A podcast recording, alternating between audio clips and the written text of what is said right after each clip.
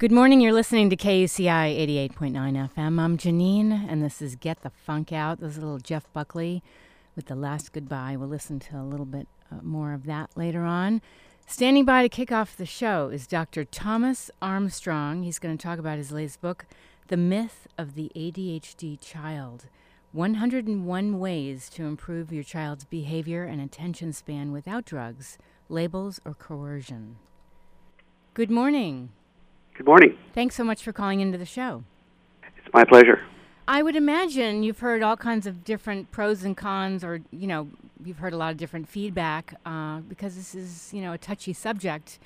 Uh, tell me about why this was so important to write about.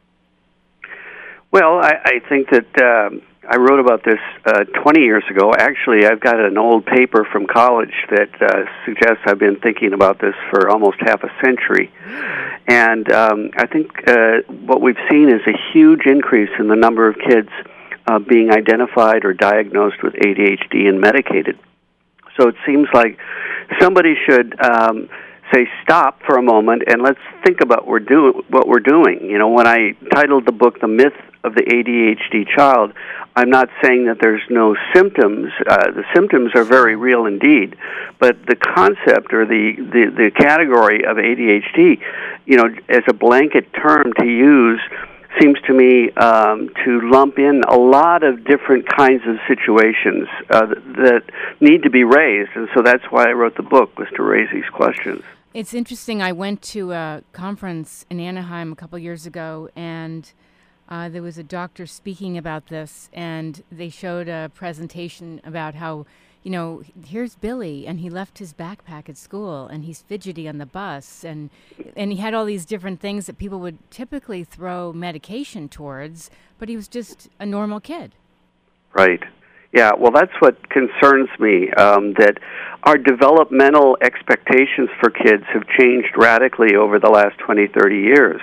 And the sorts of things that we would call kid behavior 20, 30 years ago, or all boy behavior, even better yet, as that are actually now being pathologized.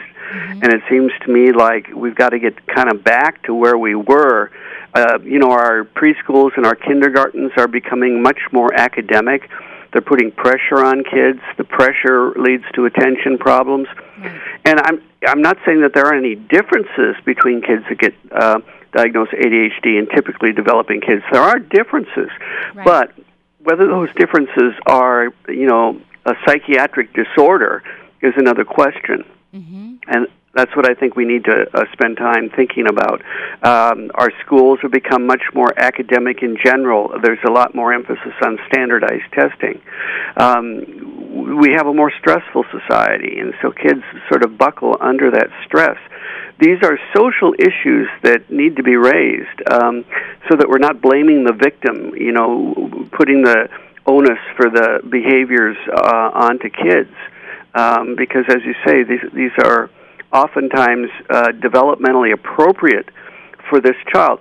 When I speak of differences, one of the differences uh, that's been studied is uh, the brain development of kids diagnosed with ADHD, and they found out that, that, that they do develop normally, but about two or three years later than the typically developing person. So we're talking about a developmental issue here, mm-hmm. not a psychiatric issue. And a lot of these kids are younger than their years and uh, yet they're being placed in environments that are stretching the uh, develop, uh, developmental expectations for them backwards. I see. So they're like caught in a rock between a rock and a hard place, and it's no wonder that we don't. Uh, it's no wonder that we have these symptoms.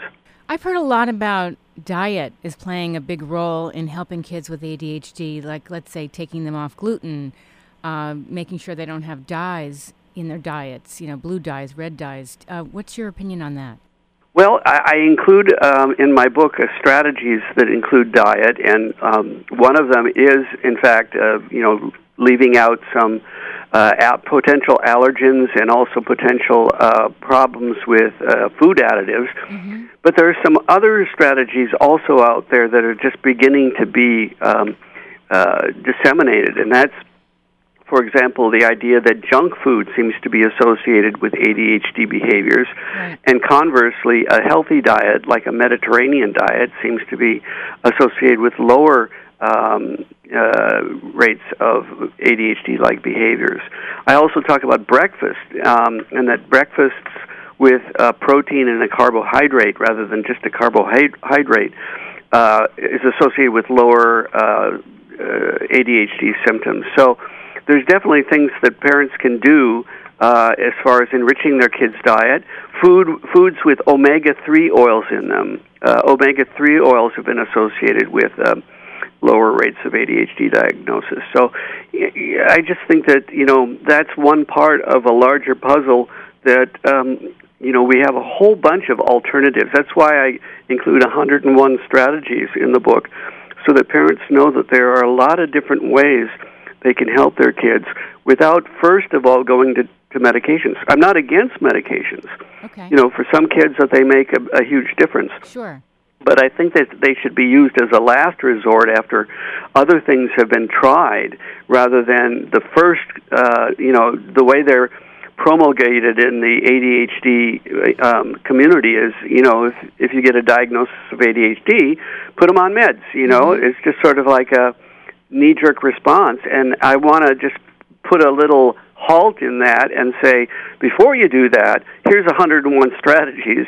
Yes. Why don't you look over this list? I've got a questionnaire in the book so that parents can kind of go through and see which particular strategies might be uh, most uh, appropriate for their kids. And uh, see if uh, some of these things help. And even uh, if they do decide on medication, these strategies can help, you know, maybe lower the doses or certainly improve the uh, efficacy of the whole treatment plan. I actually spoke to a student here at UCI who said that she was uh, diagnosed with ADHD years ago and she went off her medication 10 years ago. She went back on for a short period of time and she felt terrible. She said, I felt disgusting.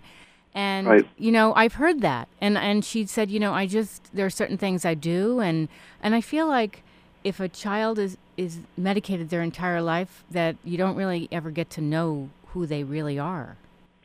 And there are also um, some troubling uh, signs that um, early use of uh, Ritalin and, and similar drugs are associated with uh, actual brain chemistry changes in adulthood. For example, uh, the uh, the neurotransmitter GABA, G-A-B-A, which inhibits nerve transmission, that seems to be downregulated or um, the amount uh, in the brain lessened as a result of uh, early drug use, uh, ADHD drug use. There's also the troubling uh, statistic that kind of got glossed over when it came out, and that is the uh, the longest term study done on ADHD uh, treatments revealed that uh, long-term use of uh, ADHD drugs can result in an average of two inches height loss. Wow. You know, so so you know that's that's quite a big issue. Yet Mhm. you know it it came out and you know it left and nobody spent any time to discuss it. Right. I have up on my blog, uh, which is getthefunkoutshow.kuci.org. Um, by by the way, if you're just tuning in, we're speaking with uh, Thomas Armstrong. N- reason number three for America's ADHD epidemic we disempower our kids at school. Boring classrooms may be causing ADHD symptoms and thus fueling the sale of bad schooling practices, adaptation drugs. I'm beginning to think, well, um, perhaps if there are schools that have kids with ADHD, they should tweak the curriculum so that kids have an opportunity to learn differently. Very differently, uh, very definitely. Um, kids need uh, all kids need this, but ADHD diagnosed kids actually need it more, and that is an interesting curriculum. Uh, actually, when they're given an engaging curriculum, outside observers who come in and they don't know who's ADHD and who's not, they can't tell the difference uh, between the typically developing kids and the ADHD diagnosed kids. But if there's passive learning, and by passive learning I mean teacher lecture, I mean uh, working in a workbook or worksheet. In other words, the the, the things that kids actually spend most of the time on. Right. Uh, that's when they fidget. That's when they have the difficulties. And speaking of fidgeting, one of my strategies is to just let kids uh, fidget because yeah. there's new research suggesting that fidgeting actually helps them focus. And so there are a mm-hmm. lot of different uh, technologies, little technologies that have come out, like bouncy bands, which are these elastic bands that you stretch uh, across the uh, legs of a table or or a chair, okay. and they can kind of bounce their knees or their feet off of, and uh, you know, in a uh, be able to fidget in a way that won't disturb other people. So interesting. Yeah, makes sense. Need, yeah, we need a lot more interesting technologies like this, um, and and work with the energies of kids with ADHD diagnoses. Because another other studies have suggested they're novelty seekers, uh, which is associated with creativity. So they need new things. Um, they need new ideas. Uh, uh, they're really challenging, I think, both parents and educators to come up with new strategies that are engaging that will be not that will be useful not only for them but for all students. What are some key things you would like people to take away from this book? Well, I think the key thing uh, conceptually would be to question whether or not ADHD drugs should be used as a first resort or as a last resort. I'd like them to think about that issue. The second thing I'd like them to take away is a few strategies among the 101 strategies in my book uh, that that are you know really uh, dovetail to the needs of their kids.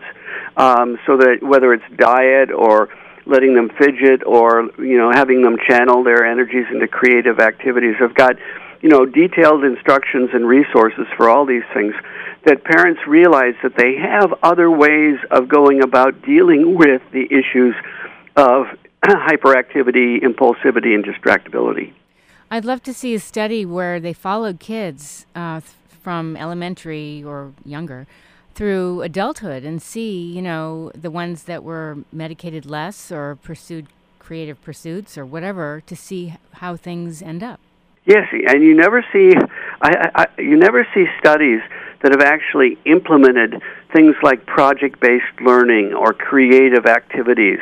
Uh, you know, I do have a few studies that have showed uh, the the active learning issue is important, but there needs to be a lot more research done on engaging strategies and how they help kids with that diagnosis.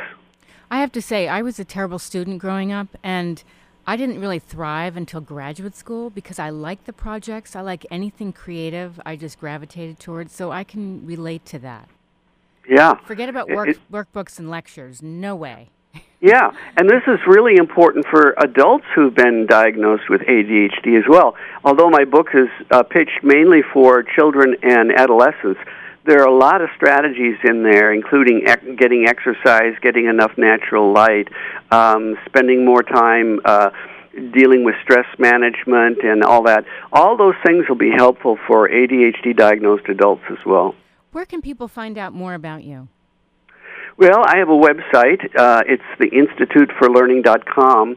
Institute number the number four learning.com and they can see all my books. I've written 16 books. They can read some of the articles i've written on my blog. Uh, lately i've been writing a lot about adhd and so that's a good place to begin. And of course my book is available through amazon and barnes and noble and all other outlets. Perfect. Thank you so much for calling into the show. It's been great chatting with you Thanks, Janine. Appreciate your having me on. Oh, my pleasure. Bye bye. That was Dr. Thomas Armstrong calling in to talk about the myth of the ADHD child. If you missed any part of this, it will be up on my show blog within an hour or so. The blog is getthefunkoutshow.kuci.org. We'll take a mini, mini break, and then uh, we're going to be joined by my next guest. Adrienne Finkel is joining us to talk about her project and forthcoming book, The Naked Truth Project. You are listening to KUCI 88.9 FM in Irvine.